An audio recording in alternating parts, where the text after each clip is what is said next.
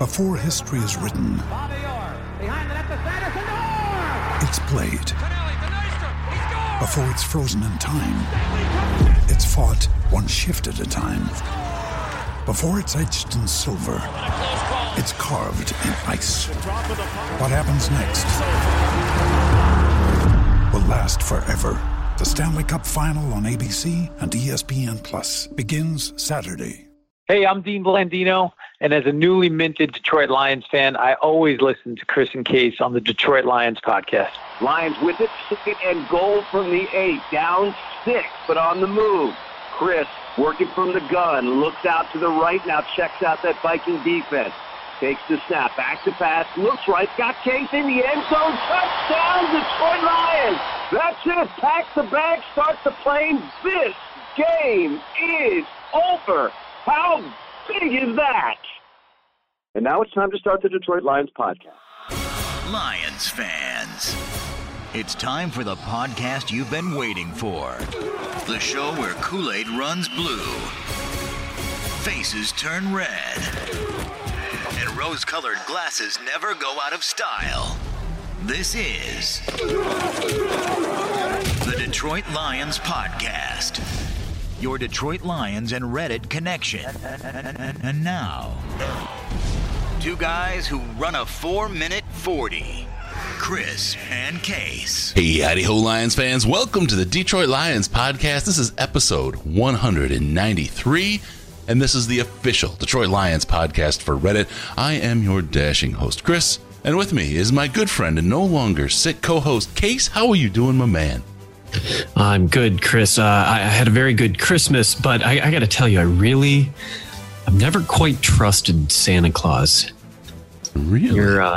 You have to look carefully at a guy like this. He only comes but once a year, down my chimney and in my socks. Oh, better than up the chimney, my friend. All right. Today's show, we're going to be talking about that Vikings game. We're going to talk about the OC selection process. There's some stuff going on there. We're going to talk about 9-7 not being good enough. And we're also going to take a look ahead to the Packers. We've got that and a whole lot more. Great show lined up. Case, you ready to go, my man? Ho, ho, ho. Let's kick this off and break it down. All right, time for a couple of quick announcements. First, check us out and help us out on Patreon. Special thanks to Dylan from Guam. Woo! Of course, our very first donor, Mathis, and Brian B. from I Prevail, iprevailband.com. A lot of great folks out there that are on the Patreon team. Thank you all. You could also join that team, patreon.com/Detroit Lions podcast, patreon.com/Detroit Lions podcast. Get access to the most intelligent Lions chat. You are going to want access to that in the offseason. I'm telling you, February, March hits, ahead of the draft, and then even worse as time goes on first. There's no football. You're going to be dying for the right kind of chat, and that's where it's at. And that's Slack for the Patreon people. Also, we got a pre-show show that we do on occasion that people can take advantage of and see how we put the show together and just get some general thoughts of the day from the two of us, which is silly in itself. Join the Patreon crew for as little as $1 a month and as much as you can spare. Patreon.com/Detroit Lions podcast. Make sure to give us a like on Facebook, facebook.com/The Detroit Lions podcast, facebook.com/The Detroit Lions podcast, and on Twitter at DET Lions podcast, the very best place to see Case. Keep an eye out for the fat man down the chimney. All right. Subscribe to us on YouTube, youtube.com/Detroit Lions podcast. That's youtube.com/Detroit Lions podcast. Hit the notification bell so you know when we go live. We're going to be doing a lot of that stuff in the off season as well. A lot of here's and there's and little surprise stuff. So check that out and enjoy it. Also, rate us on iTunes, Stitcher, Google Play, Spotify, wherever you find us. We love those reviews, the 5-star reviews in particular. Thank you very much. You want to talk to us about the show and how you think we can make it better? Please go ahead and hit us up in the subreddit. That's where we monitor for those kinds of things. And we do adjust and change all the time because it's the community show. And if you're listening to this, you're part of the community. Give us a call via Skype at Detroit Lions Podcast or call us on the Lions line at 929-33-LIONS. It's 929-335-4667. Leave us a message and get a chance to hear yourself on the show. Tighten your chin straps, kids. It's time to review This Week in Reddit. All right, it's time to talk about all the fun and exciting things going down this week in Reddit. And first and foremost, Case and I would like to take a moment to wish you all the warmest and happiest of holiday greetings. And thank you so much. I mean, we're here 26th of December as we record this. Another year in the books, Case. You know, a little old like Zine playing in the background, right? Yeah, it was an interesting year. Boy, it started different than it finished. At least the feelings about this team, huh? I mean, not just us, but the fan base in general. Yeah, we are divided, and hopefully the holiday spirit can bring us all together a little bit as we enter what will be definitely a challenging and interesting offseason. Yep. Well, for many people, this is a very holy time of year, and you look back at the season, and as one of the most holy people that we know said, this season's over. So it's all good. And we'll move on.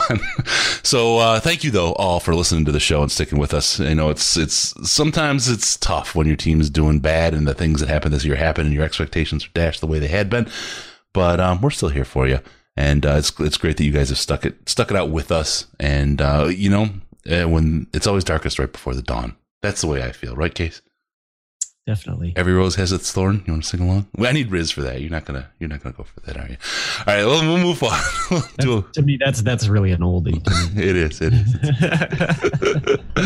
All right, let's talk about this game against the Vikings. This was riveting football. This was.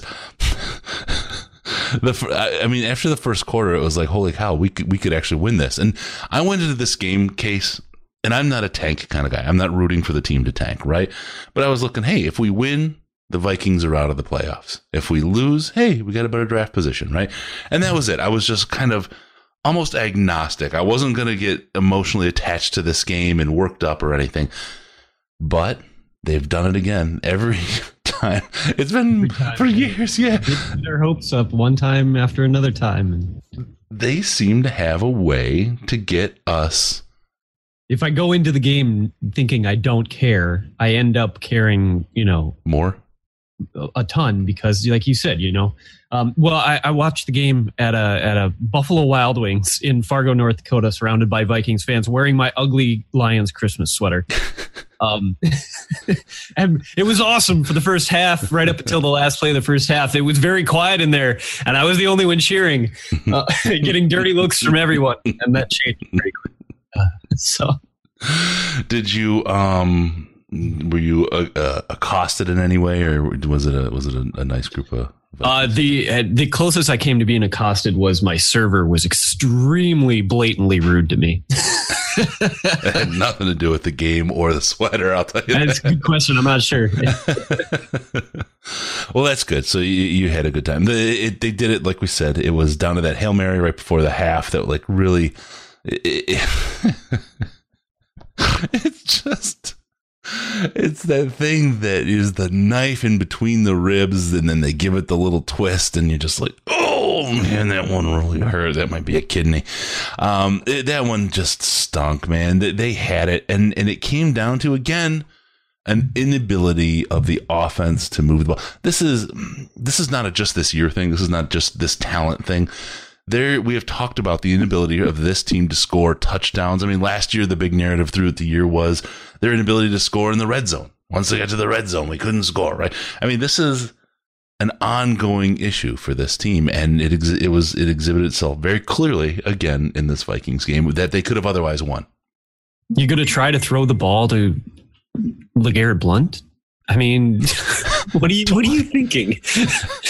I mean, and everyone was surprised. Zenner is a much better receiver. Why the hell, if you're going to throw the ball to a running back, don't you do it with Zenner or Riddick? You've got better options for that, and that's, I don't. This is how Jim Bob Cooter surprises people, though. He does things that nobody would expect. Right, and I, you know, it's. I definitely, you know, sit here and say that I'm sure I couldn't do a better job than Jim Bob Cooter, because just because I can point out what he does wrong doesn't mean that I could do a better job. Right. But I feel like if I could give him a few suggestions that might, and I think most people would agree with that. That he's there are some things that have happened this year that have just been kind of mind-blowing. Hearing from so many teams over the years that they knew our plays before we called them, watching the play clock run to the same second or two before we snap it, just the repetitive first down up the middle LeGarrette Blount runs, the predictive nature. And you know, I've heard people talk about this a number of different ways. There's a whole, it's not just call the wacky flea flicker on the first play of the game. That's not, oh, we caught him by surprise. Right? Oh, we threw it to Blount. Oh, we caught him by surprise. That's not the only part of it. But the other team, I like those things. I wish, you know, and I'm fine with him doing those things. The other team not knowing what you're going to do is part of making them have to play the game, right? If they know where they have to be before the play starts, you've already given them a huge advantage. If they know when the snap, what the snap count's going to be, they have an advantage. And we don't have the people to be able to take advantage of what we expect to gain from the longer time of possession by holding the ball longer for the snap count. We saw it in the New England game. It made sense there, but that's about the only time this year that I think we've seen that make sense. So they'll be talking more about, Mr. Cooter later and see what we have going on there. So it's, I don't know if you have anything else, about the game that you want to talk about on this one, Case. Okay. So I think we were all pretty, impressed with the job the defense did through most of the first half. Obviously, you give up a Hail Mary at the end of the half and that sucks. Mm-hmm. But at the same time, the way they gave up the Hail Mary is more bothersome than that they gave it up anyway. But I mean, I think we were mostly happy with what the defense did in the first half. Mm-hmm. And then they just kind of looked demoralized and out of it in the second half. And while I definitely have, and probably will continue to do so, shielded Patricia from a lot of the criticisms because I think, there's a broader topic here about coaching stuff, that we're going to get into later. So I'll leave it for that. But, I was, the only thing that disappointed me in this game about the defense was that Patricia wasn't able to keep them, highly motivated through the second half. Although I do think, generally he's done a good job of that this year. So I'm not sure that's a point I need to hammer too hard on. It just sucked to, see them give up. Yeah. And I get it. I understand why and where the team is, right? There's nothing really to play for. You talk about playing for pride, and I always whatever. But there is an element of, hey, these guys are professionals, and even if you're not going to make the playoffs, this is what they spent their whole lives doing. You didn't spend, start catching balls at 8 years old to start to not try to catch them anymore when you're 28.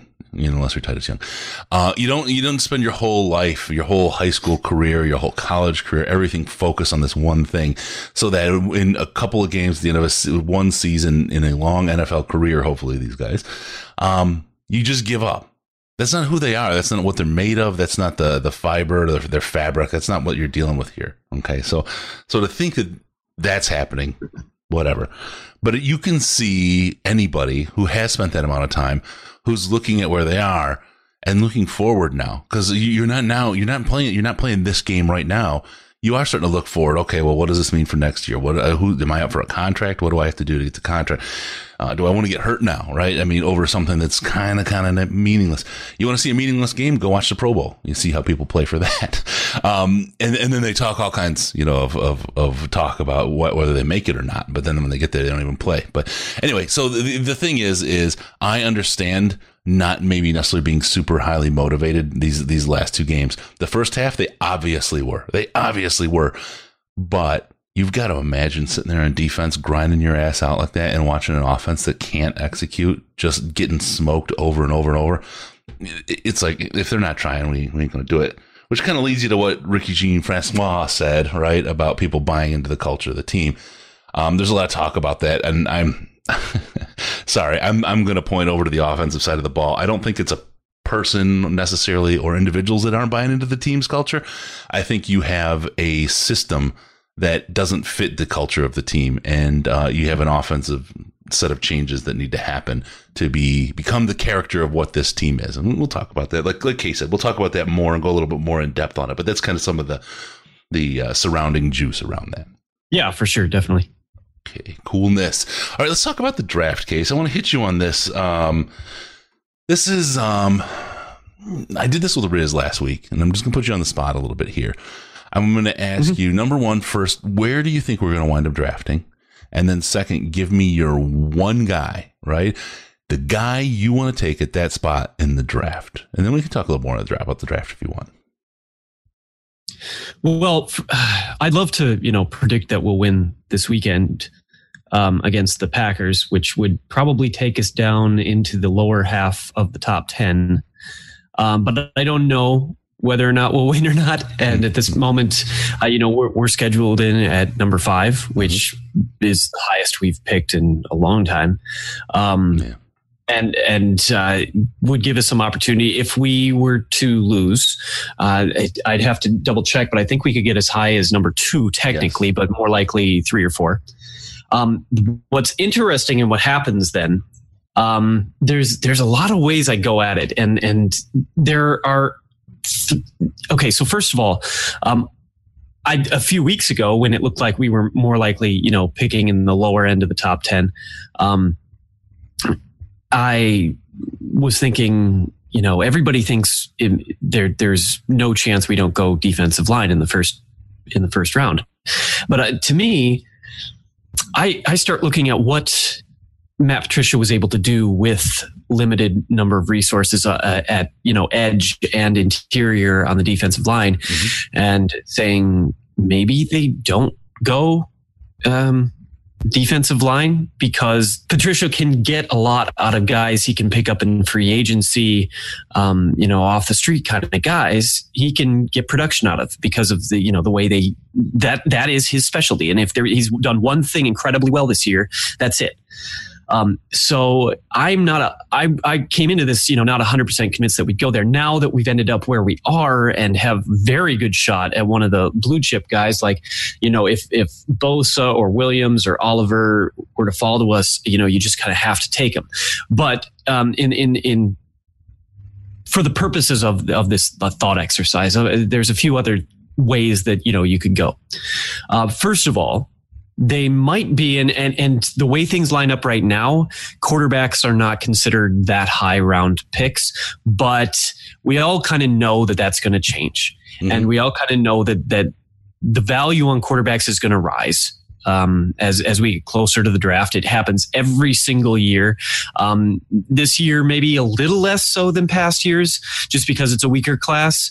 But I think it would be silly not to expect some of that to happen.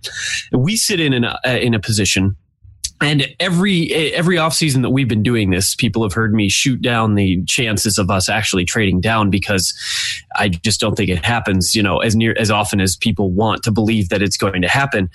But this year, we would sit in a position where potentially whoever was most desperate for a quarterback could make an offer to us to move up, and it could be a significant offer.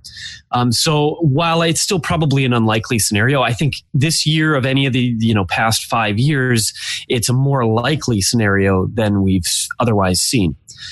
So just to toss that out there as a possibility, and if that happened, it would open the doors wide open in terms of what they might be looking for in the first round.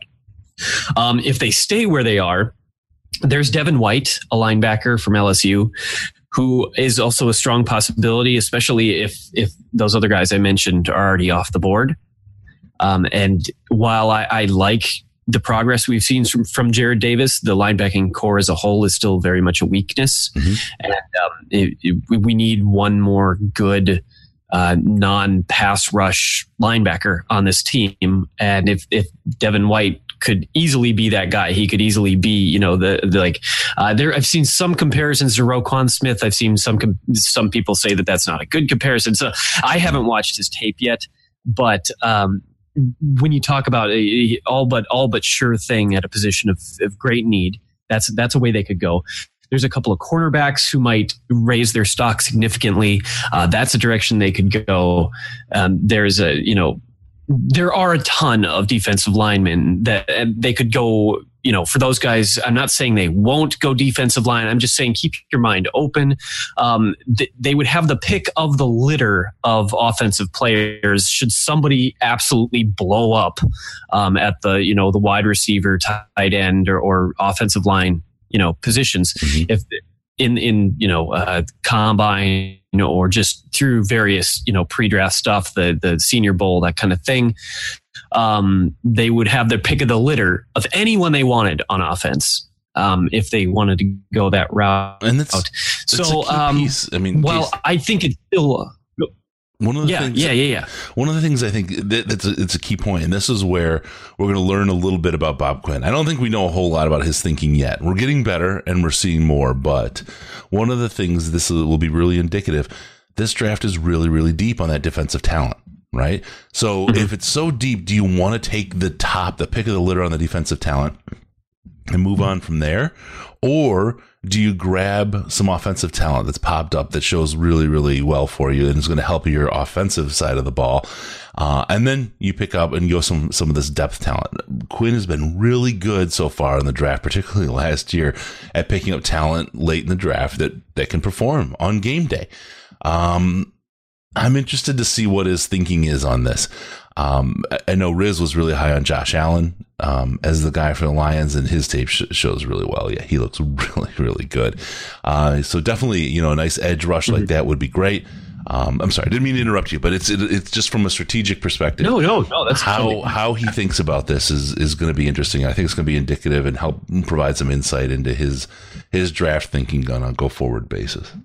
Well, and I like the idea of Josh Allen, too, because he's both, you know, he is a pass rusher, but he can be used in coverage, too. So I would agree with Riz on that point. I would be a little surprised where we end up at 3 or 4 if he was the guy, just because there are higher, you know, ranked guys ahead of him. But then again, what do I know about that? Then what are the websites that I'm reading, you know about any of that? We constantly get fooled by thinking we know what order teams have players in, when in truth, we clearly do not. Ragnow being, you know, a great example of that.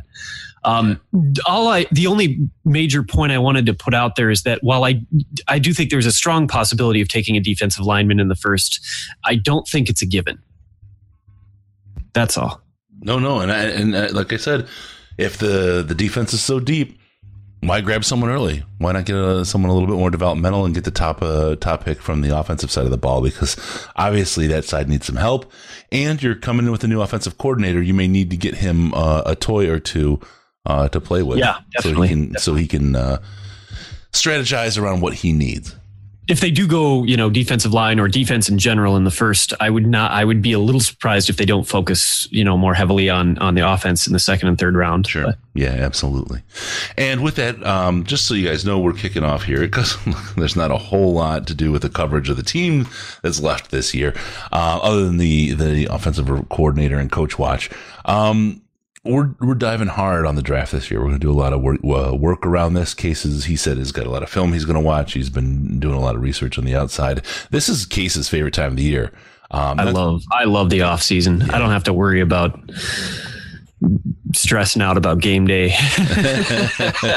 It's true, man. And I've grown to feel similar. I love the football. I love watching the games, but it's become very, very stressful. There's a burden now, I think, on, at least for me, just needing this team to win, man. Yeah, we need to play fantasy and the podcast and, you know, all that stuff. It's just everybody. I think most people can relate that, you know, we just get burned out by this time of the year, especially if we're not, you know, clearly heading to the playoffs. So, yeah. And we'll make the fantasy announcements in the next show for the Detroit Lions Podcast Fantasy League, the DLP League, leagues. And I did. Case, just so you know, we talked about this a little bit last week, or you didn't hear it. I'm in the tops. I'm in the money in the fantasy league. I had one team that I rigged, that I mistakenly had auto draft, and the other one that I drafted, the auto draft team, is the one that's in the finals. This is the year I've had. It's so stupid. All right, so yeah, we'll have that for you folks, and the winners will be notified ahead of the podcast, and We'll get those payouts flowing very, very soon. Just waiting for some final information on that. So, all right, good draft info. Anyway, what we're doing on the draft, we've got Case doing his research. I'll be doing a lot of research this year. Also, I just got my sweet tickets to the Shrine game. From my friend at the NFL Network. I'll be sitting up there with Mike Mayock as he calls the game. Like I did last year. Thank you very much. You can kiss the ring, Case, right there. So I got that. And then from there, be flying out with the Riz to the Senior Bowl in Mobile, Alabama. Got our press passes, press credentials for that. We'll be seeing the weigh-in. And Case, you're going to miss out. A bunch of men standing around in their underwear. That's my everyday life. I'm not being evaluated like cattle, and then the players will show up after that. So yeah, no, it's gonna be a good time. And we're gonna start, like I said, going deep on the draft stuff this year, and have a really, really good set culminating in our annual draft party. And I can't wait because it's always a good time. Last year I had to do it. I got up like super early in the morning, flew all day, got home, literally turned on my computer, and 10 minutes later, the draft show started. It was crazy. I was like, I was wiped out, but it was still fun. It was an absolute riot. I loved that. So we got you covered on the draft, and, you know, with the draft, with everything going on, you're going to want to pick up your new players' stuff. Hey, you got your gift cards. You got all your presents here from the holidays. You want to get something new. You want to rep your team, whether it's the Red Wings, the Pistons, the Lions, maybe U of M. If you see back there, Case, I got a Jim Harbaugh signed football for Christmas. My mom hooked me up. Yeah. So yeah, you get all kinds of cool stuff like that. She didn't get it from Fanatics. She got it from Jim because she was doing a charity function and got a little extra work in there for me. So she's a sweet lady. But anyway, you go to DetroitLionsPodcast.com, click on the Fanatics link, shop link will take you to Fanatics. There's a little graphic on the screen that says Fanatics. Go there, spend all of your gift money that you got this year on that merchandise, and they're going to give us a kickback. And that kickback helps us do the show, keep the show running, and invest in all the stuff we do to keep this stuff moving forward. Thank you all who have done that through the holiday season. And don't forget about us when you want to get your new Lions stuff, because we love it when you do that. Thank you. DetroitLionsPodcast.com. Click on the Fanatics link and go get all of your sports stuff that you want. All right, move on. Here's a story, and not to be punnerific, but it's heartwarming. Christmas Eve surgery for Matt Millen, heart replacement. Think about how amazing that is, Case. Just incredible stuff. Yep. Successful heart surgery for Matt Millen on Christmas Eve. And, you know, it really good news for him. This was posted by Javed Sanders 44, by the way, in the subreddit. You got to also feel for the family because, you know, where that heart came from is a family who had an empty seat at the table for the holidays. So that kind of sucks, but good on him. It seems like the heart is a perfect match and everything is going swimmingly well for Matt Millen. So hopefully he'll be up and running again. And, you know, if look, this football's a game, right? If you can't forgive Millen enough that you don't feel like this is a good thing, then I'm sorry for you. Yeah, and you know, generally speaking, when it comes to people and their, you know, essence, I generally feel, you know, if you can't say anything nice, don't say anything at all. But Millen is, you know, I mean, there's nothing that he's ever done that's made me think that he's not a good guy. Yeah. Just, he's not good at football, you know, stuff. But yeah, that's not a moral or ethical, you know, crime. Doesn't mean he should be sentenced to death, right? All right. So good news for Matt Millen. Hopefully, maybe there's a redemption arc for him in Detroit as well. We'll see. Moving on, there's a quote that's been kicked around a lot, and people have kind of used it as a battering ram against Quinn and Patricia and the team as a whole. And then a couple people have tried to kind of debunk it, but have been a little bit mealy about it. And it's the 9-7 isn't good enough. And we had a post from Nixie19. Can we stop with the 9-7 isn't good enough quote? And it's absolutely out of context, isn't it, Case? I mean, this is something that we really should just kind of put to bed and never hear again after the show, right?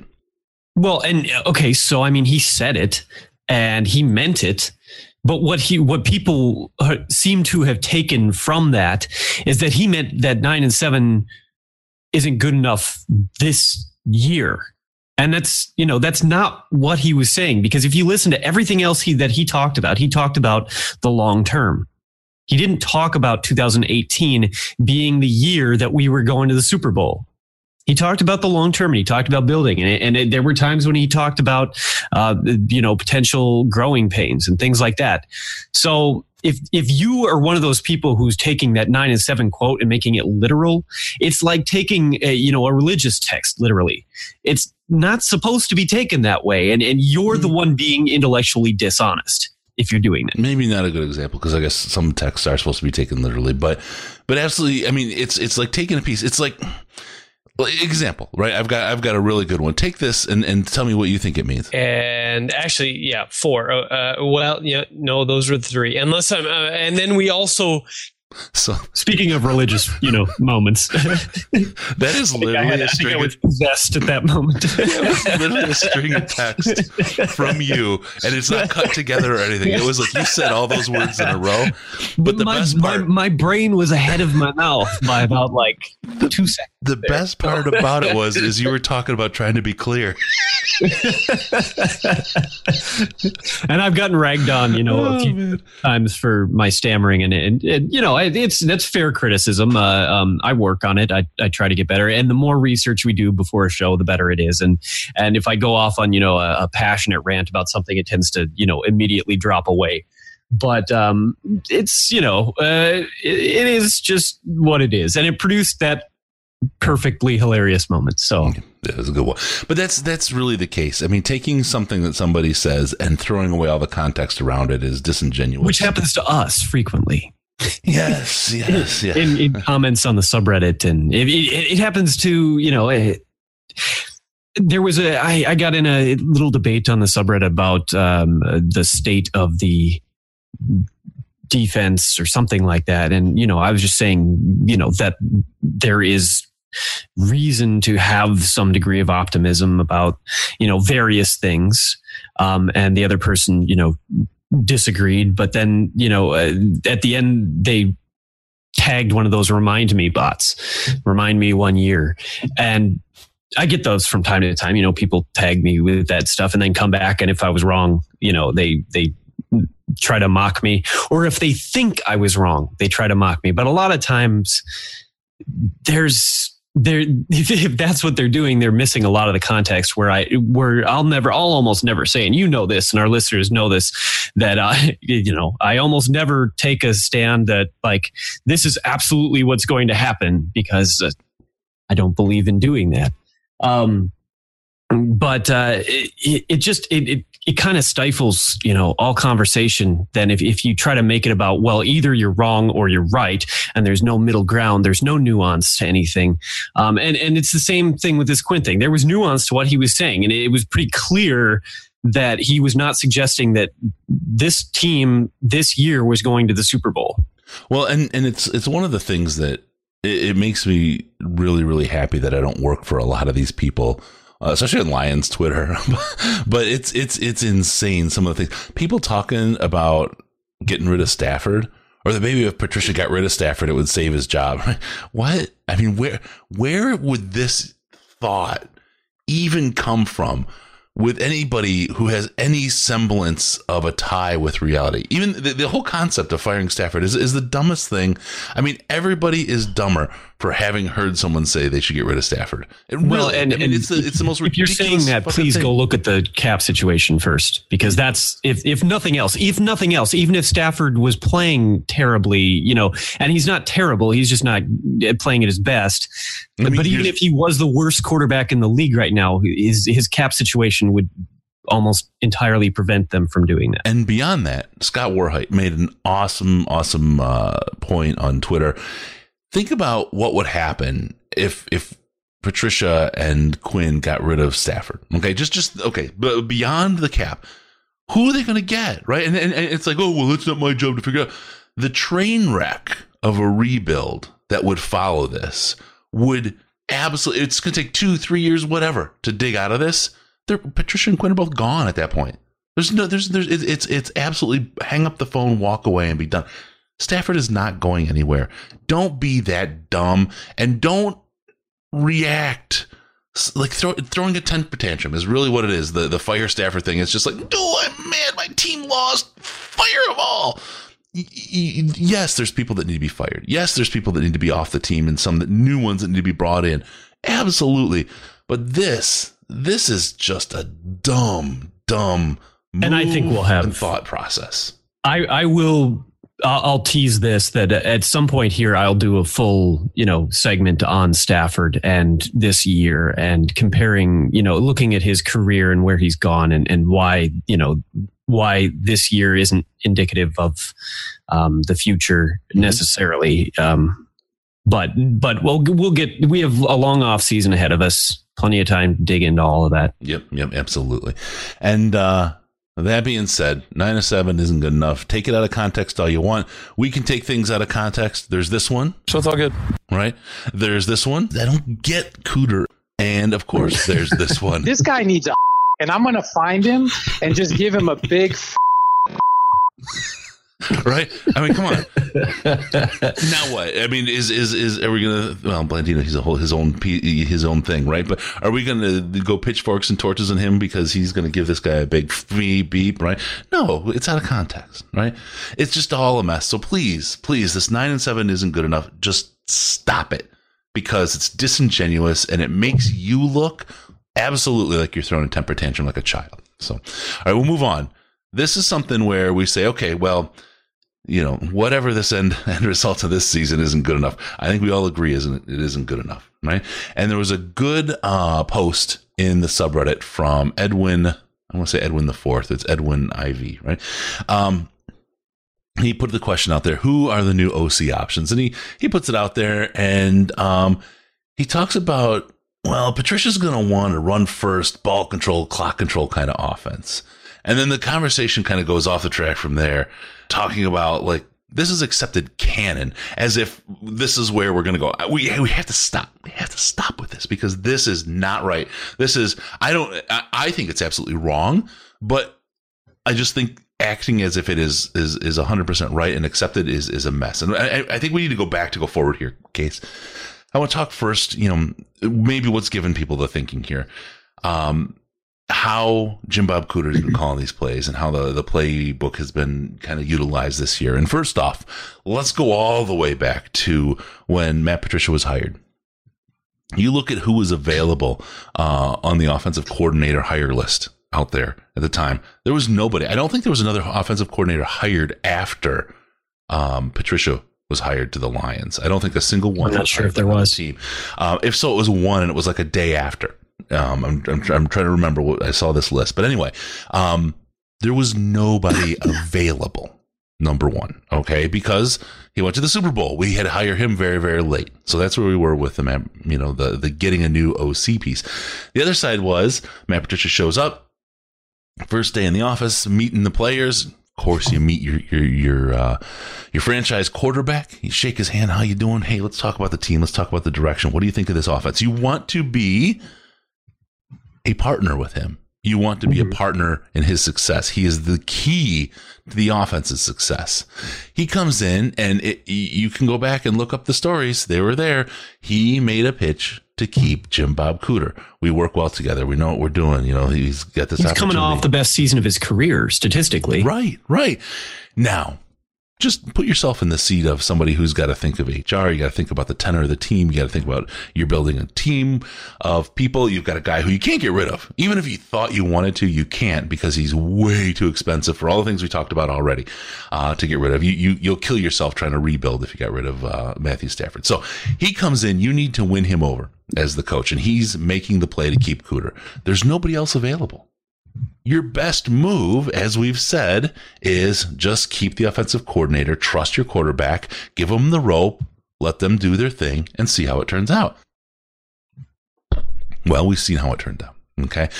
Mm-hmm. The other thing is, and I've seen it now as I've been watching more on TV, when you're looking at the games and you're seeing the things going on sideline, who's got the ball when, that sort of thing.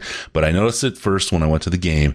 Matt Patricia is not involved in calling the offensive plays. I saw it in training camp. You can go back and see my tweets. I was really, really amazed where Jim Bob's throwing a play in before they're even getting up from getting tackled, right? That play clock starts rolling after the whistle for the next play, and he's yelling the call in. Patricia's, they're not even standing next to each other. They're in different places in the on the sideline, and Jim Bob Cooter is running that offense since training camp, since before training camp. He's the one that owns that offense. That is not where Matt Patricia's put his foot. Matt Patricia's probably told him a number of times, you need to produce, give me something, make it work. But everything I've seen is he is not involved. He wants an executive to run that for him. Okay. That being the case, based on his game day involvement, his training camp involvement, what we've seen out of him, what's going on with Jim Bob Cooter is not necessarily indicative of Matt Patricia's thinking. Could it be? Certainly it could be. Yeah. Yeah. But his lack of involvement tells me that it's not. And I think that the space is absolutely wide open. And even if it was indicative of his thinking, he's a first-year coach. He's probably learned a lot this year about his thinking that space, definitely, right? Definitely. I would expect to see a really strong move that is much, much different from where Jim Bob Cooter is today. That's my thinking based on the data that I've been able to gather and put together. What do you think, Case? Where's your head on this? Well, I mean, I completely agree. I think making an assumption that we know what kind of coach Matt Patricia will be when all is said and done based on this year is really presumptive and really premature. I won't be surprised. And it probably depends a lot on who they end up hiring. And, you know, we're making the assumption that Cooter is fired. And if that doesn't happen, boy, that changes a lot. But I'm just going to work under the assumption that Jim Bob Cooter is his days are, you know, coming to an end here. Do you remember Terrell Lawson? Was he gone before Matt Patricia got here, or was he gone after? He was gone. Boy, he was going to be going, right? He was already getting asked for interviews and everything else, right? I don't remember the official dates on those things. Yeah, I think even on the defensive side of the ball, I think that the Pasqualoni hire was one that was kind of forced upon us. Cooter wasn't, nobody was recruiting Cooter, right? He wasn't going anywhere. But I think on the defensive side of the ball, they knew we had to make a change. Well, we talked about several times last offseason, you know, we talked about how with all the coaching moves that were made last offseason, there just wasn't a lot to pick over, left over. So that a lot of guys were on a one-year trial, and Cooter was definitely among those guys. So is Pasqualoni. So is, you know, pretty much every position coach that we hired was on a one-year trial because guys got brought in under a circumstance where they knew that they probably didn't get exactly, if they'd been able to make all their choices and bring all the guys they truly wanted, they just weren't going to be able to do that because most of those guys were probably picked up somewhere else by that time. So this offseason is the offseason that they make those corrections. And what I think that will lead to is a very different approach from Patricia. And whether or not he becomes extremely involved in the offense, I'm not suggesting that I have any answer for that at all. And I think that depends heavily on who they end up hiring. But to assume that we know exactly what kind of coach he is and what he'll be, I'm not ready to, you know, make that. No, I think it's vastly premature to do something like that. So I don't know. That one hit me, and I just thought that it's you can't make that assumption that he's run first no matter what coach. That it's not indicative of who he is. I think Jim Bob Cooter is, and I think that's partially been predicated based on the talent he has at his disposal this year. But that's been kind of his MO for a while, at least for this year. So that's that. I've seen some, again, it's kind of like the Millen thing, right? Look, Jim Bob hasn't been great at football, but he's still a human being. He's still a person. Let's treat people with a little bit of respect. We can be glad he's gone and all that and celebrate his departure from the team. But, you know, some of the personal stuff, you gotta shy away from that, people. It's just football, right, Case? It's just, this is not the time of the year to be treating people that way, right, you jackass? Oh, you fuckface. All right, with that, I want to talk about a little bit Amazon, Amazon.com. You guys got all your gift cards. You know what you're doing. You want to go get some cool stuff. But hold up for 1 second before you do that. Stop by DetroitLionsPodcast.com. Click on the Amazon link. That'll take you straight to Amazon. No pop-ups, no funny stuff. And you can go crazy. You should buy everything. You should actually spend not just those gift cards, but your whole savings account on all kinds of stuff that you may or may not need. And when you do that, they'll give us a kickback. They give us a small percentage of your purchase as a kickback, and it's a great way to help the show. I mean, wouldn't you want to? I mean, you could donate direct. We have that too, but why not do the Amazon? Like, that's a great way. You get those gift cards and all that. So anyway, head on over to DetroitLionsPodcast.com. Use the Amazon link before you go shopping at Amazon, and help us out by doing something you were going to do anyway. All right, there we go. Got that one done. Got a little bit of a look ahead to the Packers game. Huge implications here, Case. Huge. Oh, wait. No, we'll always be behind them, won't we, in the division? Yeah. And go Lions. I would draft position, you know, regardless. I am the kind of person, like, I would rather the Lions win, you know, every single week, no matter what. I would rather the Lions win than the Lions lose. Mm-hmm. And especially when it's against a division rival. And especially when it's the Packers. So it's the very last opportunity for, you know, Jim Bob Cooter to raise his, you know, his profile for wherever he ends up going after this year. It's the very last opportunity to, you know, try to avoid injury for guys, but guys who are going on to be free agents, it's their very last opportunity to prove something. There is a future of football type mentality here. Will the Lions have a how many games against the division will they have lost, you know, in the long run type thing? It would be much better to be 2-4 this year than 1-5 against the division, especially after they've been 20-10 against the division in the last however many seasons, mm-hmm. which is quite impressive. Despite the fact never winning the division, they've been 20-10. I think it's like the last 5 years they were 20-10 against the division, but never won it, which is actually quite astounding. But there are things to play for, so I hope that that they come and play for those things. So to stick it to Aaron Rodgers would be great. I kind of want them to have this artificially inflated sense of what Rodgers can bring them, and neuter themselves with a coaching hire, thinking Rodgers is going to fix everything for them, because I think putting too much responsibility in his lap is going to really melt this thing. It's really going to cause them some serious problems. So I would love to see that part of it, because I really am built to see a long-term 20-30 year Packer implosion. And that's really the goal and meaning of my life, and that why I was put on this earth. FTP is they look is, like is they're right on the cusp of that. I mean, if things were to go off the rails again next year for them, and Rodgers were to say, well, you know what, this is not worth it. Mm-hmm. Or they trade him. They really could be like right there on that precipice of long-term failure. That would be so great, wouldn't it? Oh, anyway, yeah, FTP is what I have instead of DNA, and that's part of the thing. So, of course, I want to see a win, but boy, that false sense of superiority. The other side of it is a year-ending win after this season for them against the Lions might do the same thing but differently, might just jab that knife so deep that they really start to play, because they're screaming. I thought the fire Stafford people were dumb. They're screaming fire Rodgers over there. Trade him away, get something for him before we can't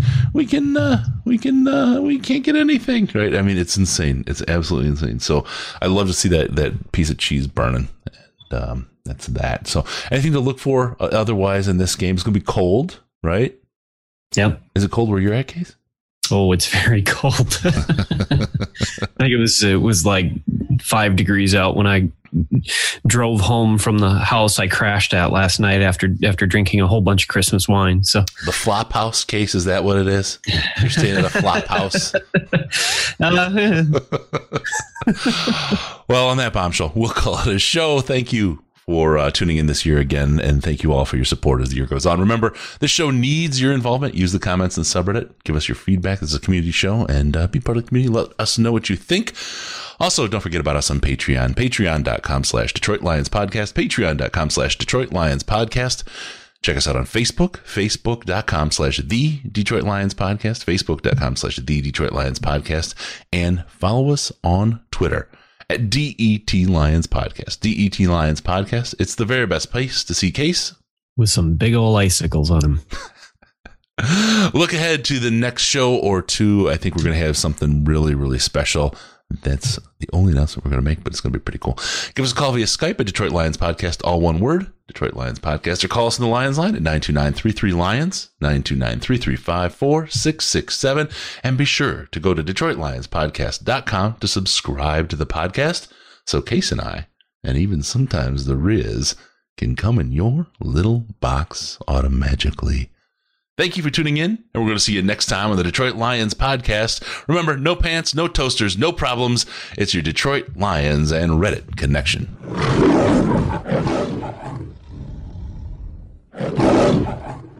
Final seconds winding down, and look at that. How big is that? Chris and Case at a time. Pack the bag, start the plane. This show is over. Hey, Dean Blandino here, and I can tell you unequivocally that call was 100% wrong. Go Lions.